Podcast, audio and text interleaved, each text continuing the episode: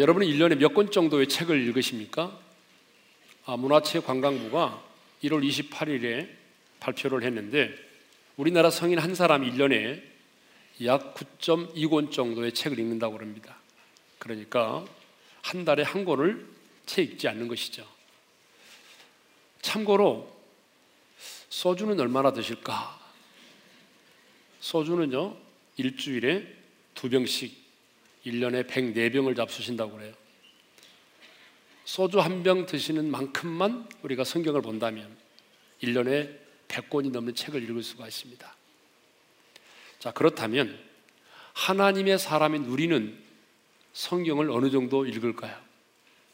학원 보구마 협의회에서 대학생들을 중심으로 설문조사를 했는데 여러분 놀랍게도 일주일에 성경을 한 번도 읽지 않는다라고 반응한 사람이 무려 44%나 됐어요. 그러니까 하나님의 사랑 가운데도 이렇게 성경을 안 읽는다는 성경을 읽는 사람도 하루에 채 10분도 되지 않았어요.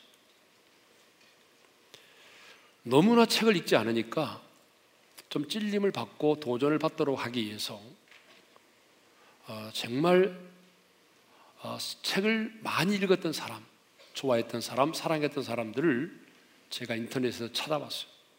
그랬더니 야, 이 조선 시대의 학자들이 정말 책을 좋아하고 사랑하고 많이 읽었더라고요. 조선 최고의 다독가 백곡 김득신은 1만 번 이상 읽은 책이 무려 36권이었어요. 여러분 놀라지도 않죠? 1만 번 이상 읽은 책이 36권이었고요. 그리고 사기의 백이점만 11만 3천 번을 읽었다는 거예요. 우리나라 최고의 다독가입니다. 더 놀라운 사실은 조선시대의 학자 유희추는, 유희추는 성리학의 모든 사상을 담고 있는 121권으로 되어 있는 방대한 주자 대전을 암송했어요. 121권을. 송익필은 140권으로 되어 있는 주자 어류를 암송했고 조헌이라는 사람은 이 두 저서를 모두 암송했다는 것입니다. 이런 어마어마한 분량들을 수천 수만 번 읽고 그래서 그것들을 읽을 뿐만 아니라 암송했다는 거예요. 그런데 오늘 우리는 별로 책을 읽지 않습니다. 별로 책을 좋아하지도 않아요. TV 보느라 바쁘고 인터넷 게임 하느라고 바쁘고 예? 문자 보느라고 바빠요. 하나님의 말씀에 성경도 별로 읽지 않습니다. 그러니까 성경은 불교의 경전인 8만 대장경이나 유교의 사서 3경에 의하면 비교해 보면 66권밖에 되지 않은 작은 책이죠. 그렇지만 이 하나님의 말씀 속에 하나님이 어떤 분이신가가 계시되어 있어요. 하나님은 어떤 분이신가? 그 다음에 타락한 우리 인간이 어떻게 하면 구원을 얻을 수 있는가? 그리고 구원받은 하나님의 사람은 어떻게 살아야 하는가? 이 세 가지를 다루고 있습니다. 그래서 이 성경을 통해서 오고 오는 세대에 수많은 영혼들이 생명을 얻었고 수많은 사람들이 이 말씀 통해서 삶의 지혜를 얻었고 인생의 해답을 발견했습니다. 그래서 일본의 성자라고 일컬어지는 하천 풍어는 이렇게 말했어요. 내 아내와 자식을 내가 버릴 수 있을지 모르나 어떤 경우에도 하나님의 말씀인 성경을 버릴 수 없다. 만일 네로 같은 폭군이 나더러 성경을 버리라고 한다면 강요한다면 나는 죽음을 택할 것이다. 성경은 나의 전부이다. 이렇게 말했습니다. 미국의 백화점 왕 워너메이커는 주일 학교는 내 평생의 학교였고 성경은 내 인생의 교과서였다. 나는 날마다 성경을 먹고 성경과 더불어 하루를 시작했다. 성경을 읽고 성경을 배우고 성경을 가르칠 때 내 인생은 가장 행복하고 즐거웠다. 그렇게 말을 했어요. 지금도 성경은 여러분 영원한 베스트셀러입니다. 그리고 수많은 사람들에 의해서 이 성경이 읽혀지고 있어요. 그런데 성경은 읽는다고 해서 모든 사람들이 성경 속의 진리를 깨닫는 것이 아닙니다. 여러분, 똑같은 시간에, 똑같은 공간에서 똑같은 말씀을 읽고 묵상하고 똑같은 말씀을 들어도 어떤 사람에게는 깨달음이 있지만 어떤 사람에게는 깨달음이 없는 거예요. 그래서 오늘 본문 시편 기자는 이렇게 말합니다. 우리 다 같이 한번 읽겠습니다. 본문을 다시 한번 시작. 내 눈을 열어서 주의 율법에서 놀라운 것을 보게 하소서. 내 눈을 열어달라고 말합니다. 하나님께서 내 눈을 열어주시지 않는다면 그 영, 하나님의 말씀 속에 담겨져 있는 영적인 진리, 그 영적인 보화를 내가 발견할 수 없다는 것이죠. 자, 성경을 보게 되면 예수님이, 부활하신 예수님이 두 제자와 함께 엠마오로 내려가시는 장면이 나와요. 이 두 제자가 부활하신 예수님이 곁에 계시는 줄을 모르고 예루살렘에서 일어난 여러 가지 이야기들을 그분과 함께 나눴어요. 그런데 그 부활하신 주님이 떡을 떼어 제자들에게 주는 순간에 비로소 눈이 밝아져서 예수님을 보게 되었다라고 성경은 기록하고 있습니다.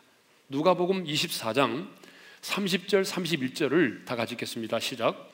그들과 함께 음식 잡수실 때에 떡을 가지사 축사하시고 떼어 그들에게 주시니 그들의 눈이 밝아져 그인 줄 알아보더니 무슨 말입니까? 눈이 열려야 주님을 볼 수 있다는 얘기죠. 눈이 열리지 않으면 아무리 신앙생활을 오래 해도 종교인은 될지 모르지만 주님을 만날 수 없어요. 주님을 볼 수 없어요. 부활하신 예수님은 두 제자만이 아니라 열한 제자에게도 나타나셨습니다. 그리고 모세의 율법과 여러 선지자의 글과 시편에 기록된 모든 것이 지금 내게서 이루어지고 있다라고 말씀하셨어요. 그러면서 주님이 제자들의 마음을 열어 주실 때에 그들이 성경을 깨닫게 되었다라고 성경은 기록하고 있습니다. 누가복음 24장 45절을 읽겠습니다. 다 같이요. 이에 그들의 마음을 열어 성경을 깨닫게 하시고 그러니까 마음을 열어 주실 때에 성경이 깨달아졌다는 것이죠. 사도행전 16장에 보게 되면 두아디라 성에 자주색 옷감 장사 여러분 루디아가 나옵니다. 그런데 그 루디아라고 하는 자매가 어떻게 여러분 예수를 믿고 거듭나게 되었습니까? 사도행전 16장 14절에 보게 되면 이런 말씀이 있어요. 다 같이요. 주께서 그 마음을 열어 바울의 말을 따르게 하신지. 주님이 그 여인의 마음을 열어 주실 때에 그가 바울이 하는 말을 이해하고 따를 수 있게 되었다 그런 얘기죠. 여러분, 왜 예수님께서 성경을 보면은 많은 경우에 많은 가르치심을 비유로 말씀을 하셨습니까? 누가복음 8장 10절에서 주님은 그 이유를 분명하게 이렇게 말씀하셨어요. 다 같이 읽겠습니다. 시작. 이는 그들로 보아도 보지 못하고 들어도 깨닫지 못하게 하려 함이라. 예. 그러므로 여러분 다른 것은 몰라도요. 성경 말씀은 성경 말씀은 주께서 우리의 눈을 열어 주시지 않으면 깨달을 수가 없습니다. 왜 그럴까요? 삼국지는 읽으면 다 이해되죠? 그런데 놀랍게도 하나님의 말씀은 주께서 우리 영을 영의 눈을 열어 주지 않으면 알 수가 없어요. 왜 그러냐?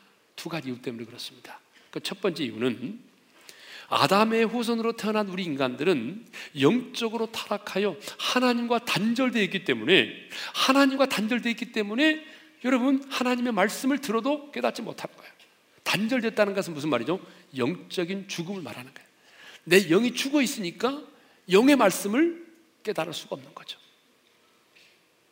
두 번째 이유는 성경이 성령의 감동으로 기록되어진 하나님의 말씀이기 때문에 그래요.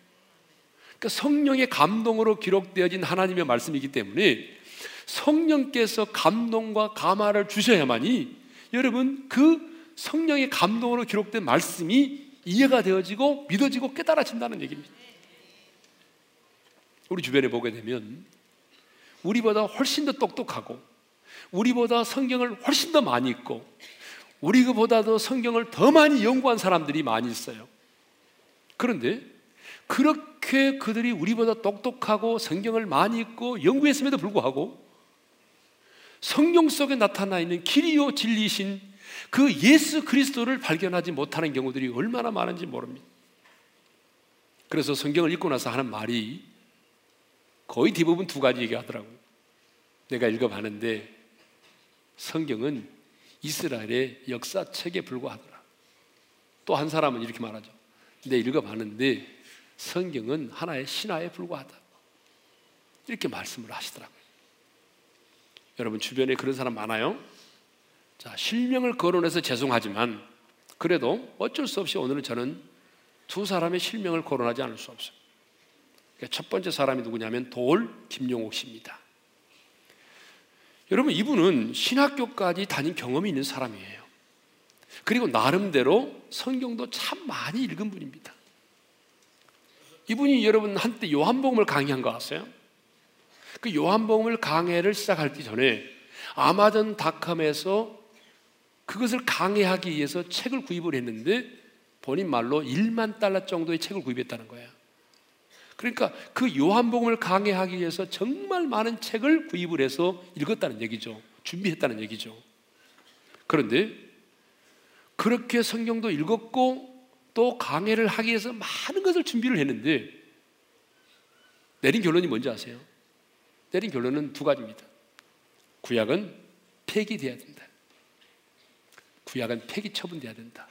그 이유는 자기가 성경을 보니까 구약은 이스라엘 백성들과 얻은 그 언약인데 예수가 나타났기 때문에 구약의 언약은 필요 없다는 거예요, 지금. 두 번째로 예수님은 하나님의 아들이 아니다라고 하는 거예요. 그분이 내린 결론입니다. 예수는 하나님의 아들이 아니다. 그렇게 그 말할 수 있는 근거가 뭐냐? 자, 예수가 신의 아들, 하나님의 아들이라고 한다면 하나님의 아들이 죽어서 하나님께로 가는 것인데 그렇다면 죽음을 두려워하지 않아야 되는데 석가모니는 두려워하지 않고 편하게 죽었는데 예수는 죽음 앞에서 겁을 내고 두려워했다는 거예요. 엘리엘이 나마 사박다니 어찌하여 하나님 나를 버리십니까? 그렇게 처절하게 부르짖었다. 아니 어떻게 신의 아들이 신에게로 돌아간다면 가장 편안한 모습으로 돌아가야 되는데 죽음 앞에서 그렇게 외칠 수 있냐 이거예요. 그러니까 예수는 하나님의 아들이 아니라 하나님을 믿는 사람이었는데 그를 따르는 추종자들이 그를 하나님의 아들로 만들었다. 여기서 아멘하면 큰일이죠. 그런데 여러분 몰라도 너무 모르잖아요. 예수님은 십자가에 왜 달려 죽으셨어요? 우리의 죄값을 지불하기 위해서 죽으셨어요. 왜? 죄값이 지불되어야만이 우리 죄가 사함을 받기 때문에. 근데 죄값은 사망이잖아요. 그 사망이기 때문에 주님은 그 십자가상에서 죽임을 당해야 돼요. 근데 죽음은 두 가지가 있어요. 하나는 영적인 죽음, 하나는 육체의 죽음. 그래서 그분은 하나님 아버지께로부터 단절되는, 버림을 받아야 되는 영적인 죽음을 경험하셨어. 그 영적인 죽음이 얼마나 고통스러웠으면 그렇게 부르짖었겠어요. 그리고 나중에는 그 영혼이 떠나셨어요. 자, 죽음을 경험하셔야 돼요. 그런데 우리의 죄값을 지불하기 위해서 십자가상에서 피 흘려 죽으신 그 주님의 십자가의 죽음의 의미를 모르니까 오히려 반대의 결론을 내리게 된 거죠. 또 한 사람을 예로 들겠습니다. 이분 좋아하는 분 참 많이 있는데 뭐 제가 이분의 인격을 무시하는 얘기는 결코 아닙니다. 우리나라를 대표하는 대표적인 작가 이문열 씨입니다. 여러분 이분을 유명해지게 만든 작품이 뭐죠? 사람의 아들이라는 소설이 있어요. 그런데 사람의 아들을 쓰기 위해서 이문열 씨는 성경을 무려 여섯 번이나 통독을 했고 기독교 서적 500권을 읽었다라고 말합니다. 그렇지만 그가 소설을 읽고 난 그 소설에서 펼치는 결론이 뭐냐? 성경의 예수 그리스도는 진정한 신이 아니라는 것입니다.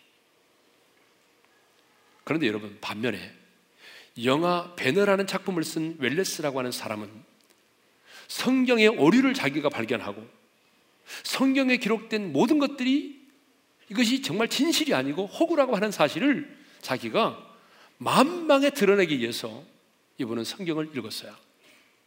믿기 위해서가 아니라 성경이 호구라고 하는 것을 밝혀내기 위해서 성경을 읽고 성경을 연구하다가 여러분 성령께서 그 눈을 열어주셨어요. 그래서 성경 속에 예수 그리스도를 발견하게 된 거예요. 그래서 예수를 믿게 된 거예요. 그래서 그가 여러분 배너라고 하는 유명한 작품을 남긴 것입니다. 또 한 사람을 예로 들겠습니다. 이분은 한국의 대표적 지성인 이어령 전 문화부 장관입니다. 여러분 이분은 과거에 성경은 하나의 신화라고 말하면서 성경을 비판했던 분이에요. 그런데 주께서 그 영을 열어 주셨어요. 눈을 열어 주셨어요. 이제는 성경 속에 예수 그리스도를 믿고 여러분 그가 여러분 이제는 가는 곳마다 다니면서 예수를 전하지 않습니까? 지성에서 영성이라고 하는 책도 썼어요.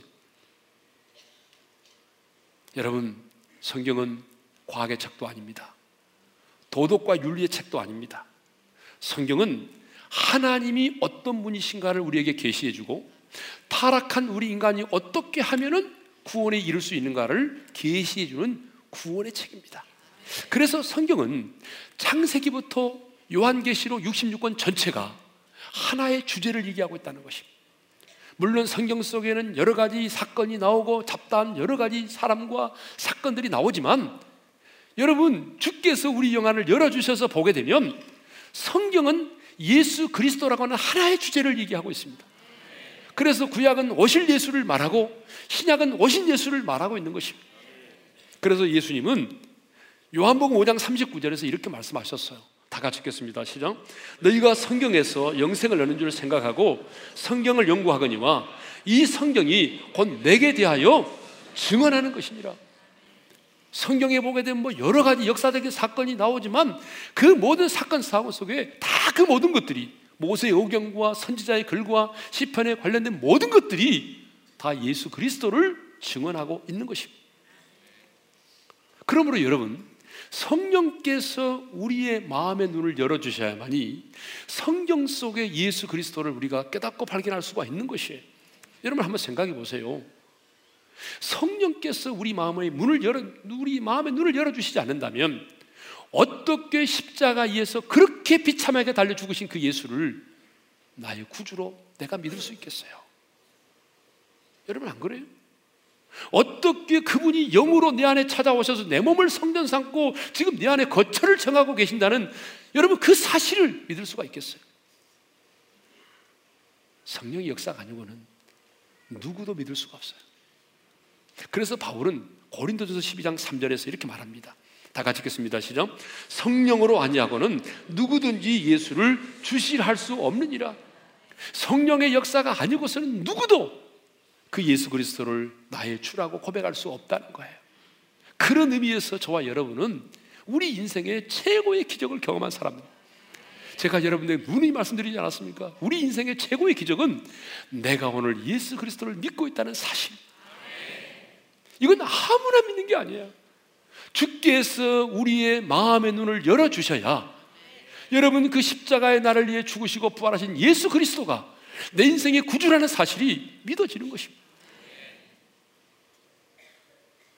그런데 여러분, 이 시편의 저자는 내 눈을 열어서 주의 말씀 속에서 무엇을 보게 해달라고 말합니까? 놀라운 것을 보게 해달라고 말합니다. 다시 한번 우리 본문을 읽겠습니다. 다 같이 시작. 내 눈을 열어서 주의 율법에서 놀라운 것을 보게 하소서. 자, 여러분.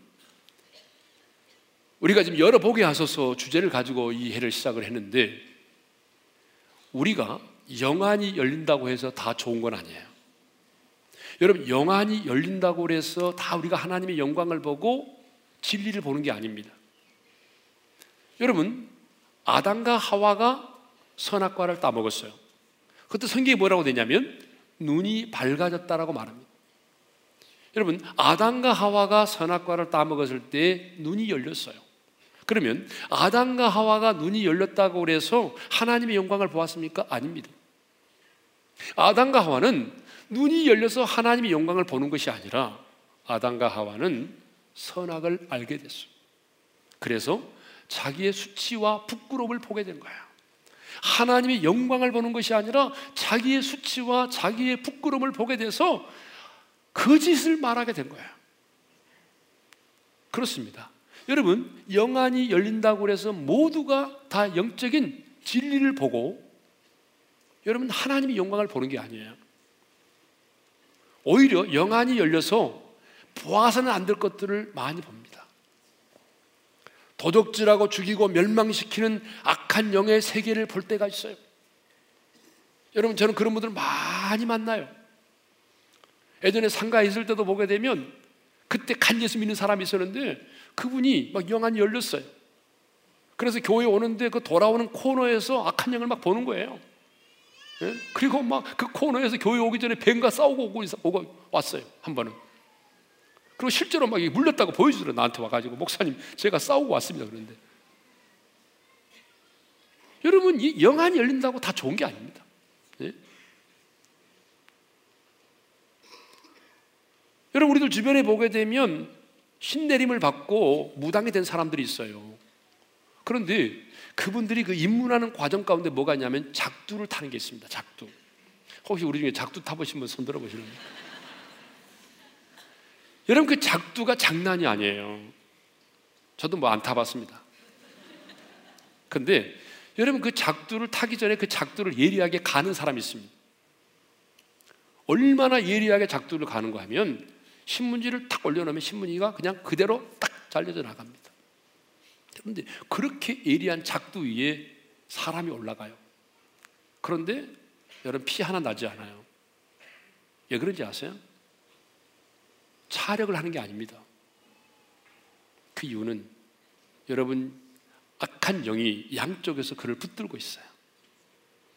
그래서 작두 위를 거닐어도 여러분 절대로 상하지 않습니다.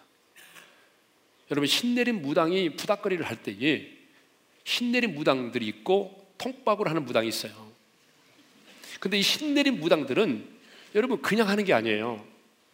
구슬하다 보게 되면 이 동자 귀신이 가서 그 사람과 관련된 정보를 다 가지고 와요. 그러니까 정보를 가지고 와서 귀에다가 속삭여줘요. 그러면 들리는 대로 얘기를 하는 거예요. 무슨 얘기냐? 여러분, 영적인 세계가 열린다고 해서 다 하나님의 영광을 보고 여러분 영적인 진리를 보는 것이 아니라 악한 영의 세계를 보고 귀신들을 보고 귀신의 소리를 듣는다 그 말이에요. 그러니까 무조건 열린다고 좋은 게 아니라 그 말이죠. 그래서 이 시편의 저자가 말합니다. 기도합니다. 하나님 앞에 주님 내 눈을 열어서 말씀 속에 주의 율법 속에서 놀라운 것들을 보게 하옵소서. 그러면 이 저자가 말하고 있는 그 말씀 속에서의 놀라운 것이 뭐죠? 영어 성경에는 그걸 언더풀이라고 되어 있어. 언더풀. 네? 여러분 이 저자는 하나님의 말씀을 누구보다도 사랑했고 그리고 하나님의 말씀을 정말 이 하나님의 말씀을 사모하는 자였고 그리고 하나님의 말씀에 집중했던 사람임을 알 수 있어요. 왜? 시편 119편은 성경에 나오는 장 가운데 가장 긴 장이죠. 왜? 176절로 되어 있으니까. 그런데 이 176절 전체가 다 뭐죠? 하나님의 말씀을 관련된 하나님의 말씀과 관련된 시란 말이에요. 그러니까 이 저자는 누구보다도 하나님의 말씀을 집중하고 사랑했고 사모했던 사람인데 그럼에도 불구하고 이 저자는 말합니다. 주님, 내 눈을 열어 주십시오. 그래서 이 말씀 속에 숨겨진 그 영적인 진리를 보게 해 주십시오. 여러분 그렇습니다. 말씀 속에는 우리의 눈에 육신의 눈으로는 볼 수 없고 깨달을 수 없는 엄청난 영적인 진리가 있습니다. 인간의 이성을 초월한 하나님의 능력이 있습니다. 인간의 이해를 뛰어넘는 하나님의 자비가 있습니다. 무엇으로도 끊을 수 없는 하나님의 사랑이 있습니다. 그리고 십자가와 그 보혈의 능력이 있습니다. 수많은 깨달음과 확신이 이 말씀 속에 있습니다. 그러므로 하나님의 사람인 우리는 성령의 감동으로 기록된 하나님의 말씀 안에서 신기하고도 놀라운 그 하나님의 놀라운 신기한 능력들을 그 사랑과 그 확신과 해답을 이 말씀을 통해서 우리가 경험할 수 있어야 되는 것입니다. 그러면 이제 주께서 눈을 열어주셔서 보게 하시고 그 말씀의 능력을 경험한 사람들을 몇 사람 예를 들어서 설명해 보겠습니다. 첫 번째로 송명희 시인입니다. 여러분 이 송명희 시인은 태어날 때에 의사의 부주로 인해서 뇌를 다쳤어요. 그래서 태어날 때부터 울지도 못했고 몸을 가누지도 못했어요. 집안은 너무나 가난해서 내성마비로 태어난 아기에게 아무것도 해줄 수가 없었습니다. 아버지는 약한 몸과 술과 담배와 과로로 인하여 병이 들었고 어머니도 너무나 몸이 약해서 아기에게 젖도 먹이지 못하고 우유도 사 먹이지 못했습니다. 송명희 씨는 학교를 가본 적이 없어요. 송명희 씨는 10살이 넘어가면서 하나님과 어머니를 원망하기 시작을 했어요. 그래서 뭐 어머니에게 가장 많이 원망했던 말이 무슨 말이냐면 죄송합니다만은 이런 말이죠. 왜 나를 치워버리지 않았느냐는 거예요. 어머니 뱃속에 있을 때 임신했을 때 나를 치워버렸으면 내가 태어나지 않았을 텐데 왜 남들은 달도 잘도 지운다는데 왜 지우지 않아서 나를 이렇게 태어나게 했냐는 거예요. 그래서 그냥 이렇게 말했습니다. 나는 어머니가 미웠고 하나님이 원망스러웠다. 온몸이 멍투성이가 될 때까지 맞으면서 비인간적인 안수 기도를 받고 있노라면 그 고통이 나를 견딜 수 없도록 했다. 나를 이렇게 만들어 놓고 나타나지도 않고 뭔가 해주지도 못하는 하나님을 불신하며 원망하며 반항했다. 한없이 외로웠고 답답함에 가슴이 터질 것 같았다. 자살하려고 했다. 무조건 반항이었고 무조건 원망이었다. 미치고 싶었으나 미쳐지질 않는 게 더 큰 고통이었다. 애지중지하던 긴 머리를 잘라버렸다. 모든 것이 절망이었다. 그런데 16살 되던 해에 그녀는 극심한 절망 가운데서 하나님을 만나게 됩니다. 고통 가운데 몸부림치던 그녀는 교회 강단 밑으로 나와서 너무나 너무나 자기의 모든 것을 다 바쳤어요. 하나님 앞에 절규했어요. 하나님, 제발 저를 만나주세요. 하나님 정말 살아계신다면 저를 만나주세요. 제 모든 걸 다 드릴게요. 그런 기도를 한 후에 자기에게 이상한 일이 하나 벌어졌어요. 이 작은 빛이 소녀 송명이의 머리에서 밤낮으로 반짝반짝 거리는 거예요. 작은 빛이. 사흘 뒤에 밤 12시에 다시 기도를 했습니다. 그랬더니 그 반짝이는 빛이 이렇게 하늘로 올라가고 밝은 빛이 갑자기 쫙 비추더니 두루마리 같은 것이 내려와서 자기 눈앞에서 양쪽으로 쫙 펼쳐지는 거예요. 그리고 거기에 글이 써 있었어요. 보니까 한글도 아니고 영어도 아니고 일어도 아니고 한자도 아니었어. 무슨 말인지는 모르겠는데 자기가 읽을 수는 있었어요. 그 내용은 이거였어요. 하나님을 믿으라. 네가 하나님을 믿지 않으면 죽으리라. 그리고 그 두루마리는 다시 말려서 올라가고 밝은 빛도 사라지고 다시 작은 빛이 반짝거리기를 시작을 했어요. 그해 1979년 10월 어느 날 어느 집회에 부흥에 참석했다가 말씀을 듣는 순간에 자기가 죄인인 것을 깨닫고 통곡하며 울기 시작을 했어요. 아버지, 아버지, 저를 저는 죄인입니다.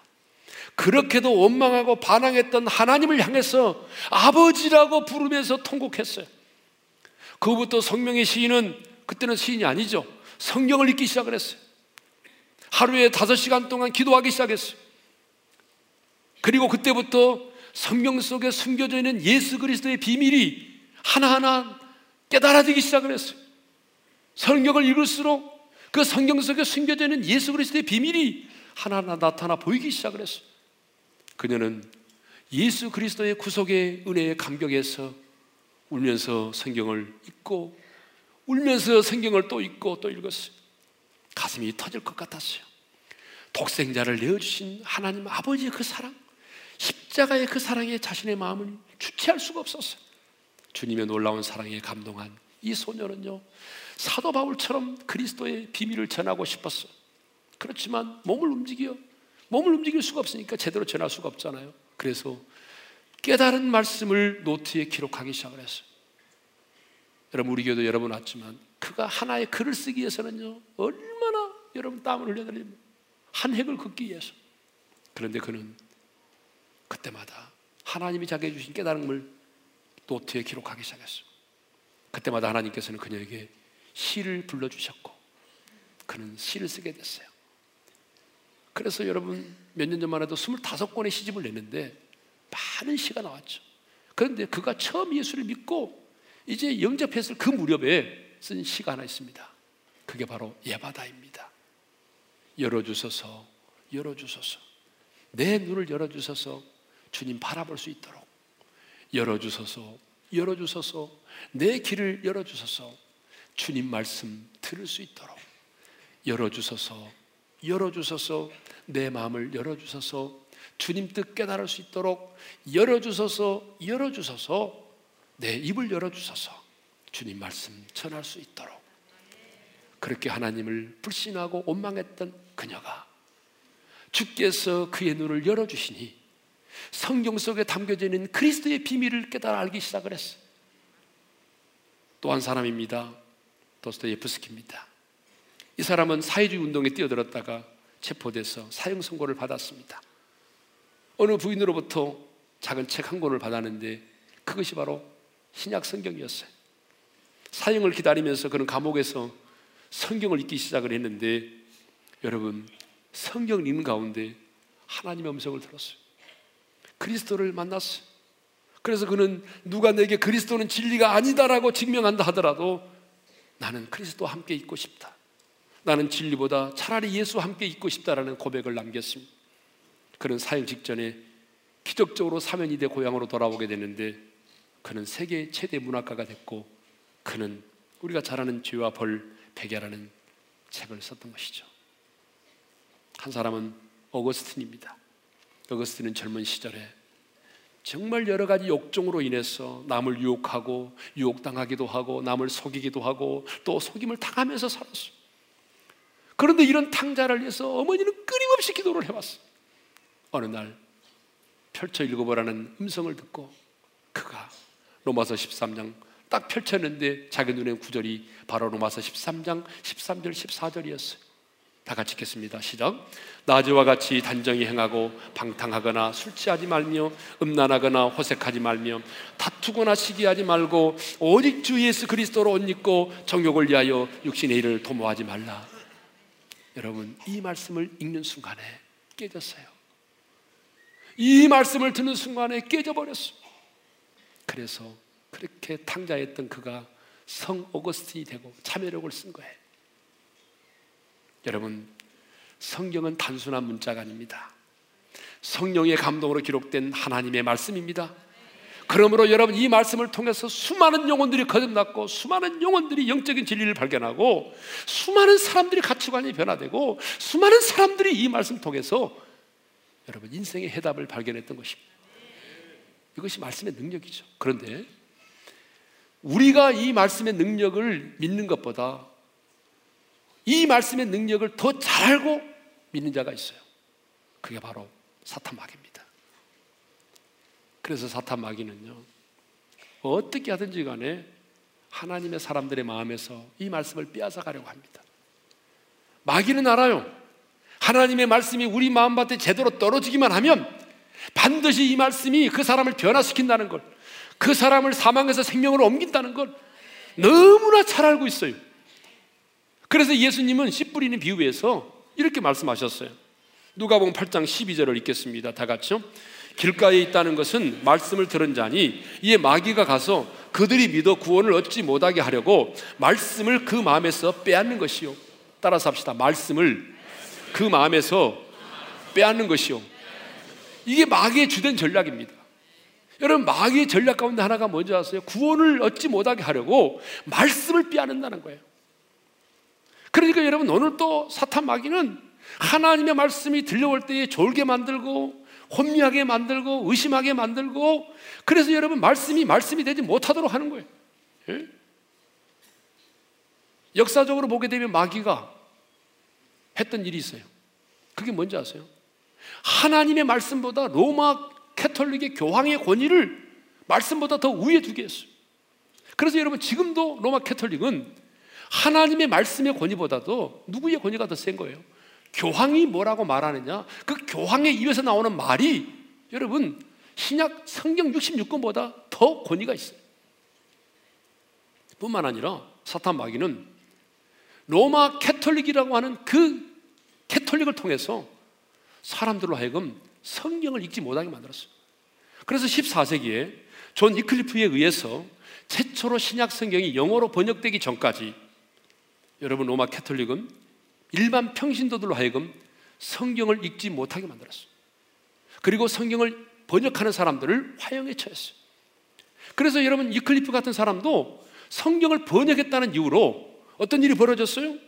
콘스탄틴 공회에서 이단으로 단죄되고 이미 죽었지만 그 유해를 다시 파헤쳐 가지고 그의 저서들과 함께 그를 다시 한번 태워버린 거예요. 왜? 제목이 뭡니까? 성경을 번역해서 사람들로 하여금 보게 했다는 거예요.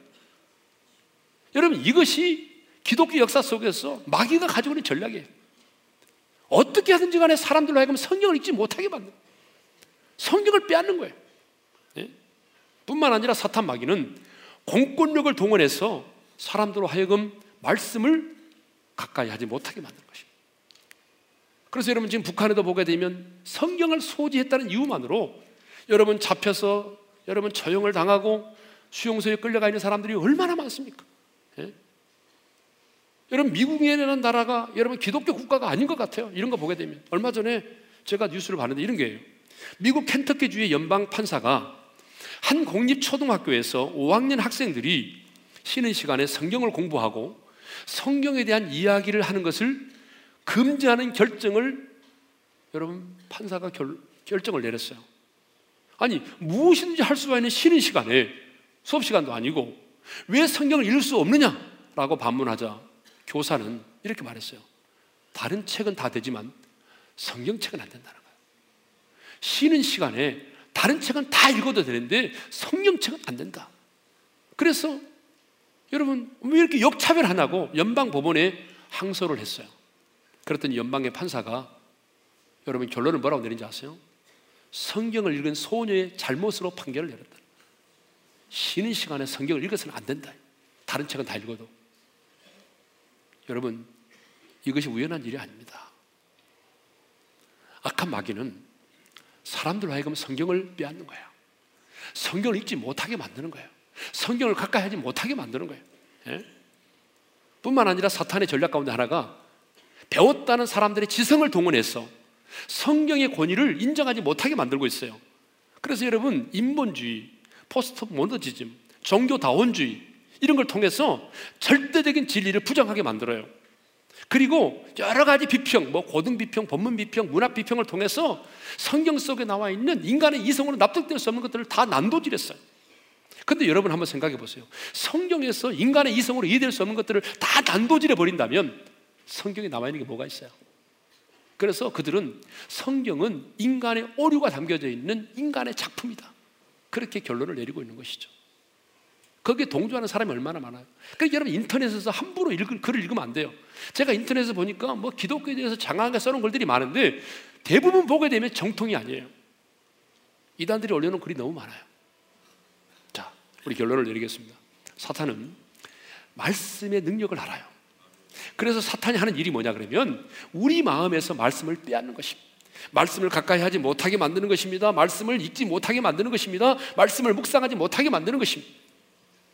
왜? 우리에게서 말씀을 빼앗아 가버린다면 여러분 성경이 없는 그리스도인들이 어떻게 그리스도인답게 살 수 있겠습니까? 성경은 성령의 감동으로 기록되어진 살아있는 하나님의 말씀입니다. 이 말씀 속에 우리의 인간의 이성으로는 깨달아 알 수 없는 놀라운 영적인 진리가 있습니다. 이 말씀 속에 끊을 수 없는 하나님의 사랑이 있고 이 말씀 속에 확신이 있고 이 말씀 속에 우리의 인생의 회답이 있습니다. 그러므로 여러분 우리도 막연하게 내 영안을 열어달라고 기도하지 말고 주여 내 눈을 열어서 말씀 속에 있는 그 놀라운 영적인 진리를 보게 해달라고 그렇게 기도할 수 있기를 바랍니다. 여러분 우리가 찬양할 때에 아까 여러분 불렀던 그 찬양은 내 마음의 눈을 여서서 그래서 주복에 와서서 이 찬양을 드리며 나가겠습니다. 내 맘의 눈을 여소서. 내 맘의 눈을 열어 주보게 하소서. 주보게 하소서. 내 맘의 눈을 여소서. 내 맘의 눈을 열어 주보게 하소서. 주보게 한번 시간 믿음으로 선포합니다. 내 맘의 눈을 내 맘의 눈을 여소서. 내 마음의 눈을 내 맘의 눈을 열어. 주보게 하소서. 내 하소서. 맘의 눈을 내 맘의 눈을 여소서. 내 맘의 눈을 열어 주보게 하소서. 주보게 하소서. 주 이름 주 이름 높이 들리고 영광의 빛 비춰주시며 권능 넘치길 보기 원하네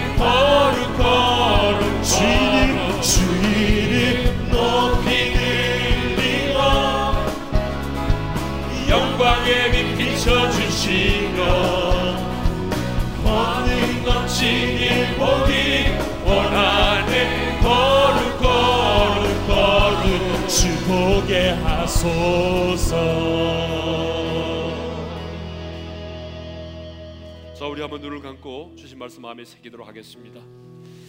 여러분, 성경은 성령의 감동으로 기록되어진 하나님의 말씀이기 때문에 주께서 그 마음의 눈을 열어주지 않으면 그 영적인 진리를 깨달을 수가 없습니다. 하나님께서 여러분의 마음의 눈을 열어주셔서 그 진리를 보게 해주신 것을 인해서 감사하십시오. 그러나 우리는 그것으로 만족해서는 안 됩니다. 우리는 더 많이 하나님께서 우리의 눈을 열어주시고 지혜와 계시의 영으로 역사하셔서 여러분 그 말씀 속에 있는 여러분 그 신비한 하나님의 능력 끊을 수 없는 그 하나님의 사랑과 자비 그리고 그 많- 많은 확신과 인생의 해답 우리는 그 말씀의 능력을 경험하며 살아야 됩니다. 그래서 하나님 오늘 이 시간에 하나니아를 통하여 안수할 때에 바울의 눈이 눈에 비늘이 벗겨지고 그래서 그가 보지 못하던 그가 열, 열어서 하나님의 영광을 보았던 것처럼 하나님 이 시간 내 눈에 친히 안수하여 주셔서 탐욕과 정욕의 비늘이 벗겨지게 하시고 하나님의 영광을 보게 하시고 말씀 속의 영적인 진리를 발견하게 하시고 그래서 날마다 그 하나님 말씀 안에 거하는 삶을 살아가게 도와주십시오 주신 말씀 붙들고 우리 주여 한번 외치고 부르짖어 기도하며 나가기를 원합니다. 주여! 아버지 하나님 감사합니다. 우리에게 귀한 말씀을 주셔서 감사합니다. 성령의 감동으로 기록되어진 그 말씀 우리로 하여금 깨닫게 하여 주셨사오니 감사합니다.